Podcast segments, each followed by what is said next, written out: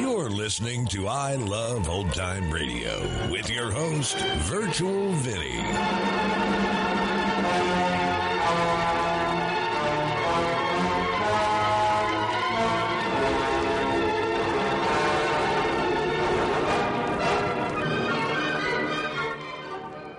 It's a new episode here on I Love Old Time Radio. Welcome, old time radio fans. I'm your host, Virtual Vinny. You can interact with us via social media on our Facebook page at I Love Old Time Radio or on Twitter at I Love OT Radio. You can send feedback via the contact form on our website at iloveoldtimeradio.com or you can leave a voice message using the anchor.fm app. If you enjoyed this program, please take the time to rate and review us at review.iloveoldtimeradio.com.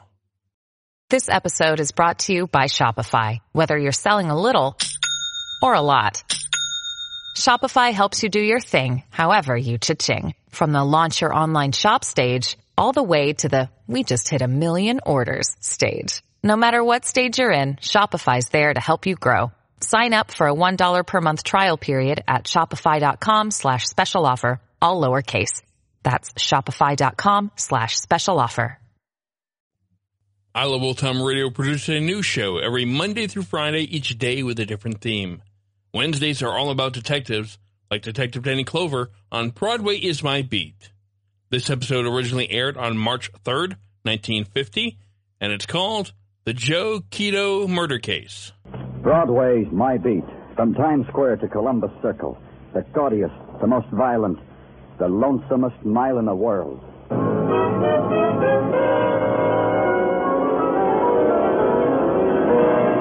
Broadway's My Beat with Larry Thor as Detective Danny Clover.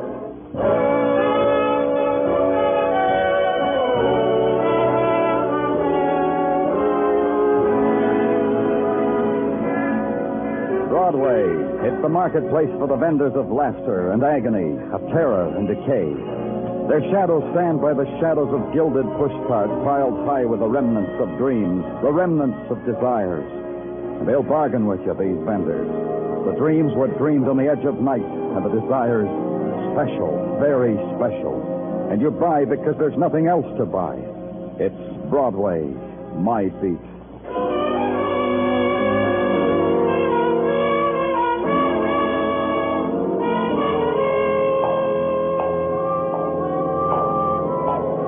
O'clock in the morning, the tunnel that leads you from Grand Central to the Times Square shuttle is deserted and bleak and almost clean. You notice these things because the tiled walls, dirtied with a film of yellow light, stretch out in front of you. And somewhere ahead of you seems to close in on themselves.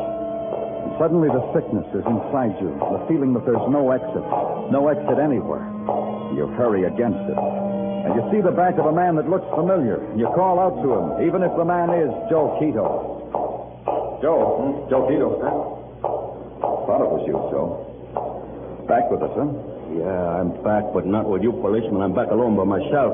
Free and easy. You're going to keep it that way, Joe? If you keep out of my way, policeman, I'll be a good boy. If you spread your lousy wings over me like a mother hen, I don't know what I do.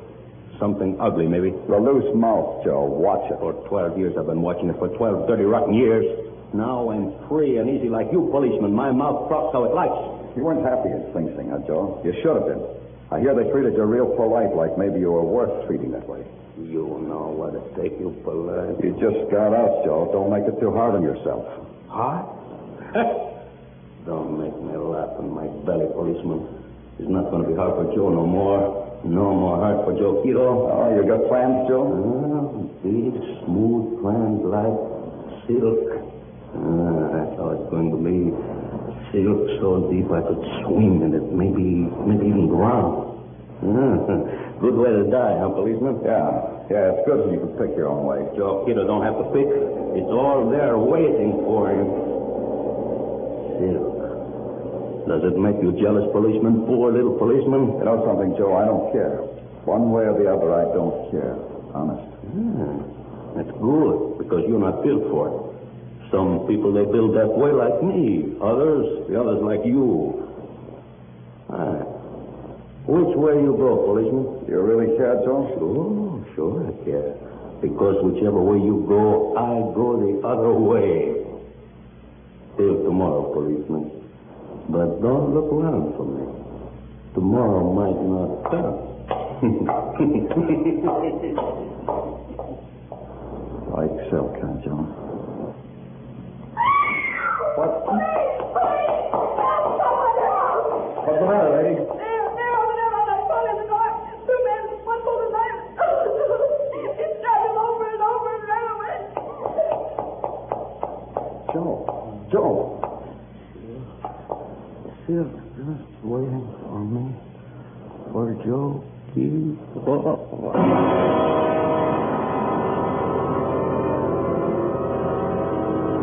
Then the world folded in on Joe Quito.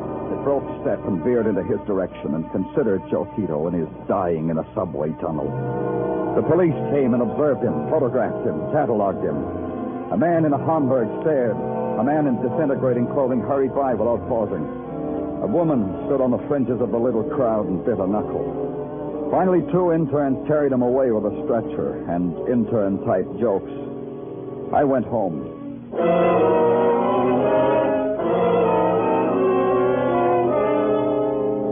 The next morning, I called headquarters, got the late Joe Quito's address Amsterdam Avenue in Harlem. The morning sun never quite makes it in Harlem. The shadows are glued there, and that makes it tough. And if you stand on its corner, stand there and tune yourself to it, you might feel it. The start of a new day in Harlem is the start of a panic. I had the key to Joe's room from his effects. I inserted it, turned it, opened the door. So? Joe? I'm making coffee, honey. What's the matter, honey? You tired? Who are you? Oh, sorry, I thought Joe lived here alone. He lives here alone. Who are you? I'm a policeman. That's been tried on me before. Show me. All right. Here. My name's Danny Clover. Oh, my name's Holly Parker, so we both met someone new. You're a scout, huh? Plainclothes detective. You like making a living that way? You're a bitter, bitter girl, Holly. I react to people by laughing at them. I got taught that. Did you laugh at Joe? What do you mean, did I? What's the matter with Joe? What are you doing here, Holly? We've got an arrangement. I make coffee for Joe. It's been going on for two days. I come down from my room upstairs and make him coffee. Thanks for not smiling. It's the truth. It's over. Joe did that again. He said he wouldn't. Last night when he went out, he told me he wouldn't have to do anything. Nothing good or bad for a long time. Where'd he go? Oh, oh so you're looking for Joe. You don't know where he is and you want me to help you find him. It's not Write that- down in your book Holly Parker. Then write down she doesn't know. We know. Joe's dead. He was murdered, Holly. You better sit down. Ah. No, I'm all. Go ahead, Holly. Go ahead. Not Holly. Once when I was 12, a thing happened to me, and I ran out of tears. Who killed him? He had a burden, but I don't know who killed him. Tell me about it. In that chair by the window. And that newspaper on the floor. He sat there and stared at that newspaper. Oh? This one? The Times? It's pretty old. January 27, 1938. What's in it that makes it a burden? You tell me. Joe wouldn't. Joe was in trouble once. You know that. I know, he told me. He told me about a 12 sentence he got and about a lawyer who said he'd only get one year. The lawyer said that, huh? What lawyer? Joe said his name once and broke a beer bottle against the table. Joe said Ralph Ferguson. I've heard the name. Maybe Joe wanted to kill this Ralph Ferguson. I don't know. Maybe he did. Do you think things could have gotten themselves reversed? Things could have. I told Holly Parker to drink her coffee, then go back upstairs and stay there.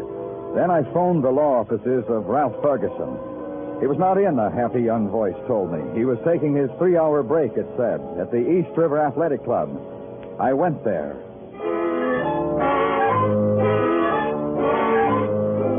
I went there, and a man in biceps and white linen shorts led me through a door and along the tiled apron of a swimming pool.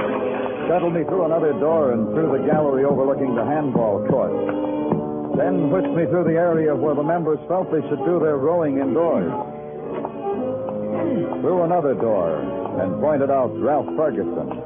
Ralph Ferguson, a rosy, fat man on a table, getting some of the fat pounded off him. Take it easy, Mickey. Take it easy, will you?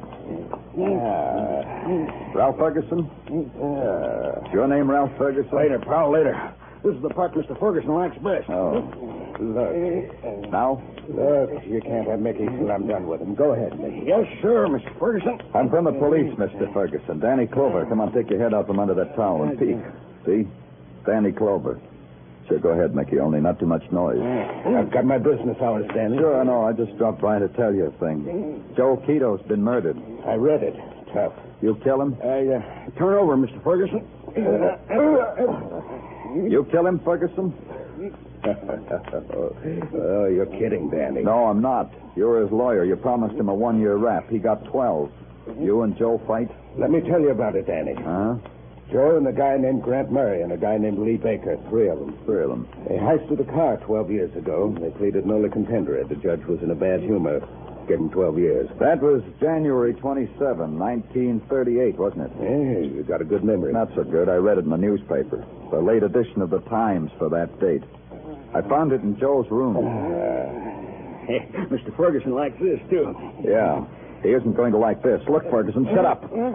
Shut up and talk to me. Better. What about Joe Keto? What about those three boys? Dregs. That's what about them. Gutter dregs.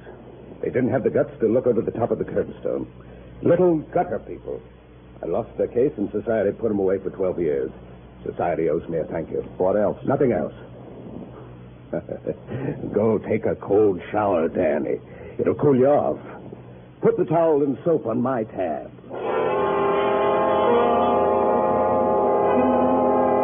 I thank Lawyer Ferguson. Exercised great self-restraint in not helping Mickey slap some more fat off his fat mouth, and got out. I called the headquarters, gave me Grant Murray's address. It was in a place I was getting to know, in Harlem.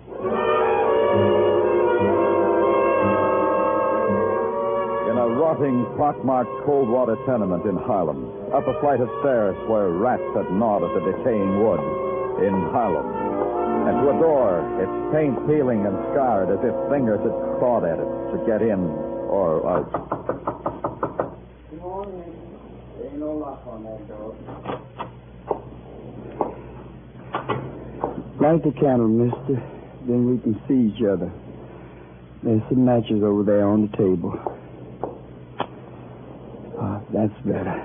Oh, that's lots better. Been trying to do that myself for two hours, maybe. But I couldn't make it. ain't it funny? Man wants a little light in his room and ain't got the strength to pick up a little old match. What's the matter with you, Grant? You know my name? That must make you the rent collector. well, I got news for you, rent collector. You ain't never gonna get it, not from me. Now what you gonna do, rent collector? Throw me out? Grant. Stay away from me, rent collector. Just stay away, that's all. Grant, I'm Danny Clover of the police. What's the matter with you? Are you sick? Sick? Yeah, I'm, I'm sick, mister. But it's the last sickness I'm ever gonna have. I've been trying to get to that door to call you, Mr. Police, but I just haven't got the strength. What are you talking about? I'm talking about how a man came in here and took care of me. Good. So I could never open my mouth again. He stuck a knife in me. That's what that man did right here. See it, Mr. Police? Grant. Grant. Oh, I'm awful glad you came, Mr. Police.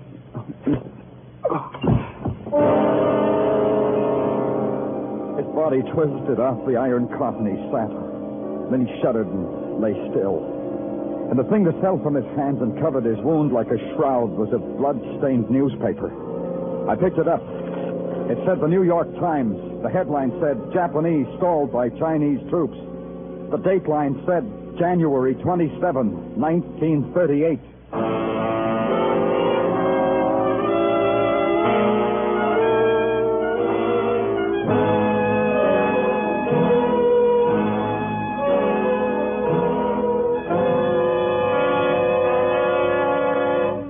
You are listening to Broadway's My Beat, written by Morton Fine and David Friedkin, and starring Larry Thor as Detective Danny Clover.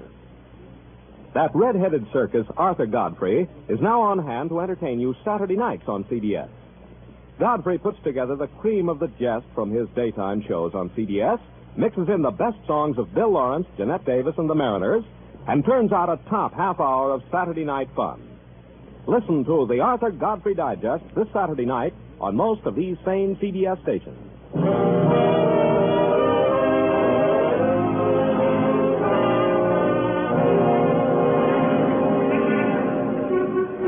Broadway's a street dedicated to the proposition that dead men have stories to tell. A person becomes suddenly famous when he becomes suddenly dead. Broadway grins, makes clucking noises, and wants to know all about this suddenly famous person. Right now, it had a double feature to get gay about. A man named Joe Quito, murdered. A man named Grant Murray, murdered. At headquarters, Sergeant Gino Tartaglia thought about it, gave it expert consideration, and thereby coined a phrase.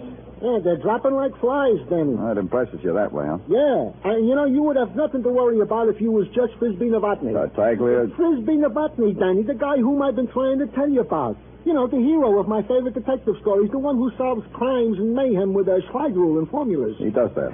How? Well, this Frisbee Novotny does like this. He makes X the corpse, Y the room the murder took place in, Z the time of the murder, A the the uh, here here Danny, here's some paper, my pen, the gift of the ever grateful Mrs. Tartaglia. What's she got to be grateful about? Oh, Danny. Oh, I'm sorry, Tartaglia. It's these newspapers here on my desk. They've got me confused. These 1938 newspapers. Oh, 1938, huh? Hey, ain't that the year little orphan Annie celebrated her 40th birthday? Yeah, that confuses me, too. But Tartaglia, I've got a feeling the reason why those two boys were murdered is right here in these papers. Ah, that's my Danny. Huh? Uh, nothing, Danny. I've read these papers from headline to shipping news, and the only thing I can see that's interesting is this item right here on the bottom of page three. Huh? Police today arrested three men in connection with car theft. The men gave their names as Joe Quito, Grant Murray, and Lee Baker. They're being held without bail pending hearing. That's all it says, Detective. Well, this is information that the police department is already fully aware of. Uh huh. The thing that bothers me is why the two boys kept these newspapers. Yeah, for their scrapbook, maybe. Something else, Detective. Something else. Something that's in these papers. Something that's staring me in the eye and begging to be understood. You got what I asked you for? Oh, sure, Danny, certainly. Straight from the parole officer. The third boy, Lee Baker, is employed at the moment as a garage mechanic. Mm-hmm. Yeah, ain't it wonderful the trades they teach up in Sing Sing? Where's he employed? At the garage in back of the Mobil gas station on 125th Street. Maybe Lee Baker's got a newspaper, too. Get me a squad car, Detective. Hey,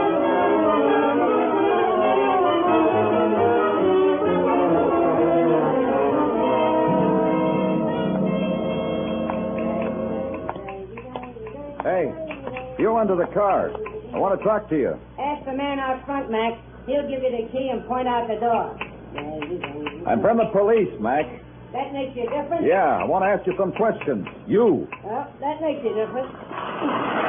Yeah. Well, what's bothering you, Mac? They told me out front Lee Baker wasn't around. Oh, Lee Baker, huh? They told me maybe you'd know why he wasn't around. What do those guys out front know? All they know is, shall I fill it up, Mac? Hold still while I wipe your windshield, Mac. Relax while I blow up your tires. Yeah, what do those guys know? Lee Baker. Why isn't he around? I've been telling you, Mac. I ain't got the slightest, foggiest notion why he ain't around. He did something? He didn't come in today? Who says he didn't come in? Since he's been working for me, he comes in every morning like veritable clockwork. Okay, I give up. You tell it to me in your own way. I knew you'd come around with Mac. Well, like I say, Lee, for the three days he's been working for me, comes in like clockwork. He works for me like I was the boss's daughter or something. Like a slave, you know what I mean? And today was different. Mac, you told me I could tell it my own way. Yeah. Sorry. Forget it, Mac. Now, let me see. Where was I? He worked for you like a slave. Yeah, yeah, that's right, like a slave. But a happy slave, you know? Cheery and beery. But today was different. I said that. You did, Mac? Look, like I started to say, today was different. How? The right question, Mac.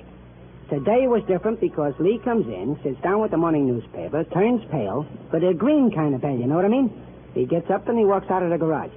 He's coming back. I don't think so, Mac. He had that look. I've seen it on my helpers before. When they get that look, they never come back. Yeah. Thanks for everything, mechanic. Hey, wait a minute, Mac. Lee left his toolkit. If Lee now belongs to the police, the toolkit now belongs likewise, no? Yeah. Where is it? Over here. Well, open it, Mac. That's your department. Thanks. Hey, such a beautiful picture of such a beautiful girl who's got pasted in the lid. What a differential, huh, Mac? You got any idea what you're looking for, Mac? No. Hey, what are you doing tearing that picture off? What do you know? There's something underneath. Yeah. That's something I didn't think of. To look underneath the picture. Oh, that sly guy. Hmm, there it is again. The front page of the Times, January 27, 1938. Yeah, yeah. Look what's circled with a blue circle. The U.S. Treasury balance. Such a big number. A big number. A number that meant billions of dollars. That meant that's what the United States Treasury balance was as of January 27, 1938. That meant something special to an ex-convict, now garage mechanic, now missing. The big number was beginning to make big sense. I phoned in headquarters, had them send out an all-points bulletin to pick up Lee Baker. They gave me a message for my trouble. A lady had called, a young lady named Holly Parker. Would I come up to Harlem and see her right away? I would, right away.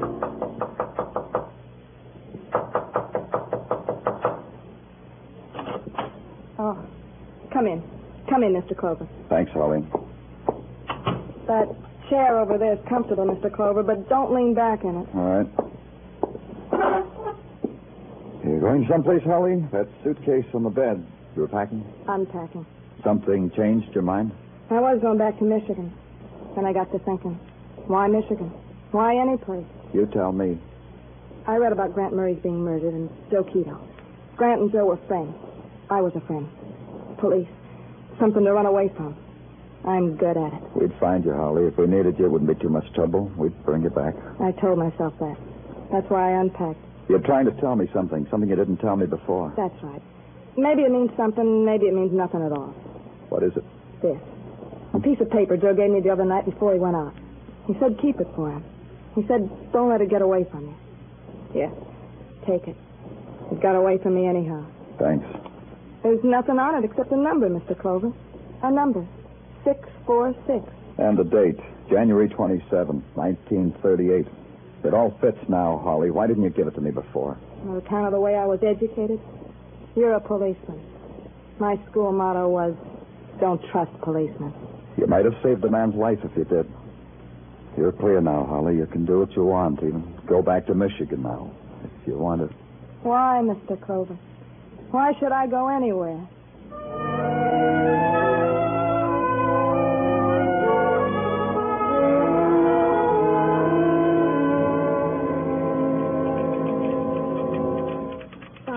Champing at the bit, Danny. Patrolman Flory will have those records in here in a minute. I'm not, I'm not champing, Coslow. I'm trying to breathe. Why do you guys in the record department live in here? Well, the grapevine from the city hall says we're getting an air conditioning unit right after the next election. Thanks, Florio. Well, here are the records, Danny. Mind if I read over your shoulder? I couldn't live without it. Hey, this Danny Thane kept interesting type books, huh? Mm-hmm. Benny Thane, the numbers king. These books he kept at good credit at Chase National Bank. I understand Benny's now head librarian in charge of overdue fines at Sing Sing, Danny. Ain't it wonderful the trades they teach you up in Sing Sing? Huh? Yeah, wonderful. Hey, okay, Coswell, this is what I'm looking for. Oh, yeah? The number that hit on January 27, 1938 was 646, taken from the last three numbers of the Treasury report of that day. Mm-hmm. One ticket held on that number worth a $100,000 bought by three men, Joe Keto, Grant Murray, and Lee Baker. According to the books, the payoff was made next day. Uh, like you said, Coslow, these books will do credit to the chick. They got Lee Baker, Danny. Good. Where? Just spotted him going into the Muncie building. Squad car just phoned in. Phone him back, Tartaglia. If Baker leaves the building, tell him to pick him up. I suppose Baker stays inside. Then he'll be where I want him. Exactly where I want him.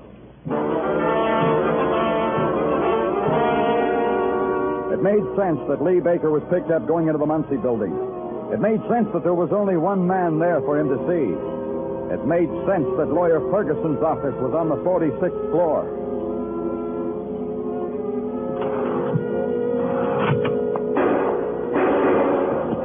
The shots that screamed down the long marble corridor made the most sense of all.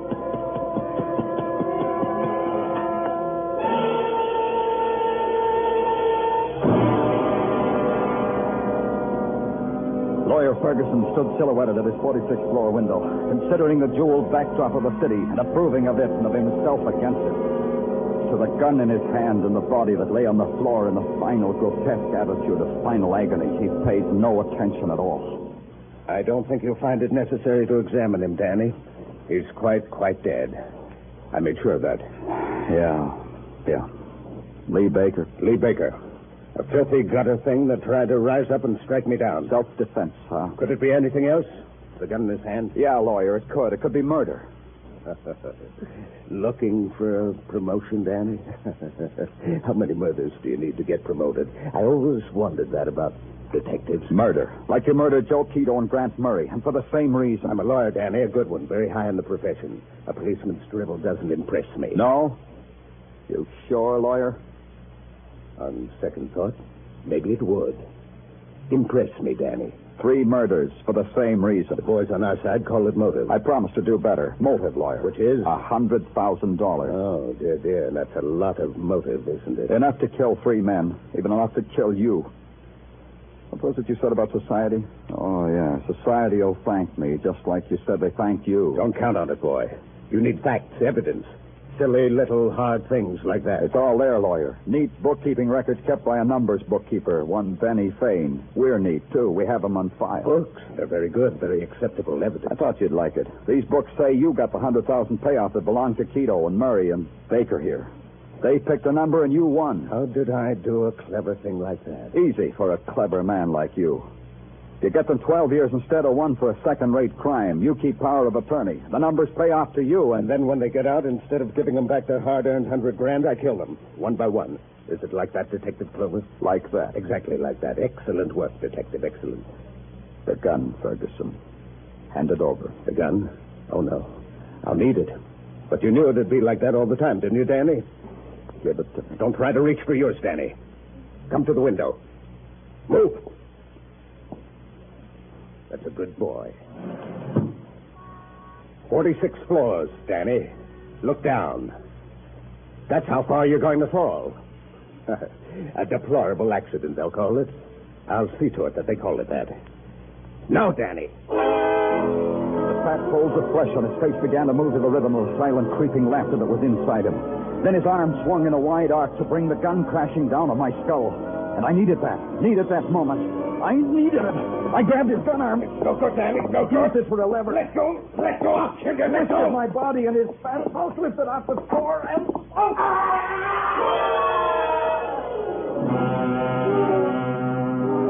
He fell, twisting into space, a part of it. His fingers exploring it, gouging out handfuls of it. Then, far below, the crowd gathered and made a circle. And the world folded in on Ralph Fergus.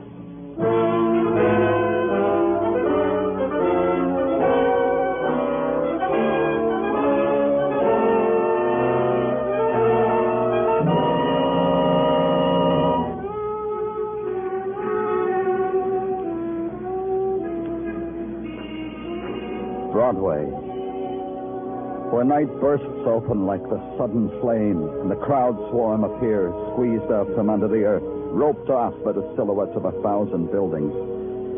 And they dance their fury away against the time of morning until the sky soaks up the sound and pain and color and turns it into dawn. That's Broadway, the gaudiest, and most violent, the lonesomest mile in the world. Broadway, my beat.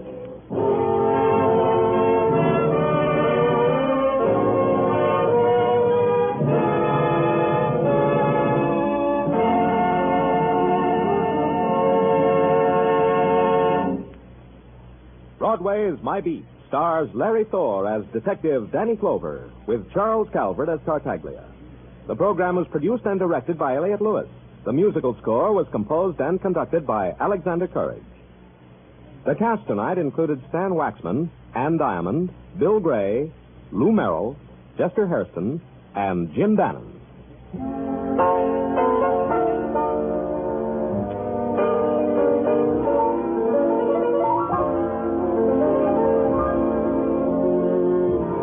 Lucille Ball and her sparkling comedy, My Favorite Husband, have now joined the CBS famed comedy lineup on Sunday night. You used to laugh with Lucille on Friday night. Now she's moved to Sunday. So be listening this Sunday night on most of these same stations when Lucille joins Jack Benny, Amos and Andy, Eve Arden, Charlie McCarthy, and Edgar Bergen and Red Skelton on CBS. This is Joe Walter speaking.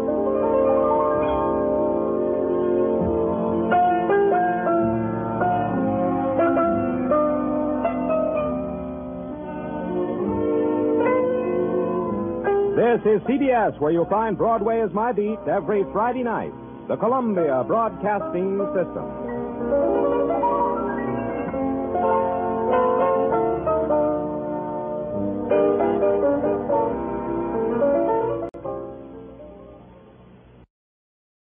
You're listening to I Love Old Time Radio with your host, Virtual Vinny.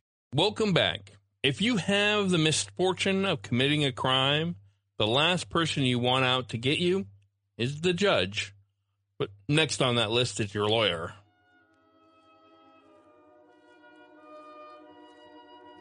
And that's going to conclude our show here on I Love Old Time Radio. This program can be heard on Apple Podcasts, Google Play Music, Stitcher, Spotify, and on our host, Anchor.fm. You can listen to us on your Alexa device through TuneIn or iHeartRadio. For a full list, visit our website at iloveoldtimeradio.com and to find the best location that suits you. Like us on Facebook at I Love Old Time Radio. Follow us on Twitter at I Love OT Radio. Comments and questions can be directed to our website at iloveoldtimeradio.com or leave a voice message using the Anchor.fm app. If you'd like to help support this show, you can do so at support.iloveoldtimeradio.com or by joining our Vintage Radio Club and get an extra episode a week.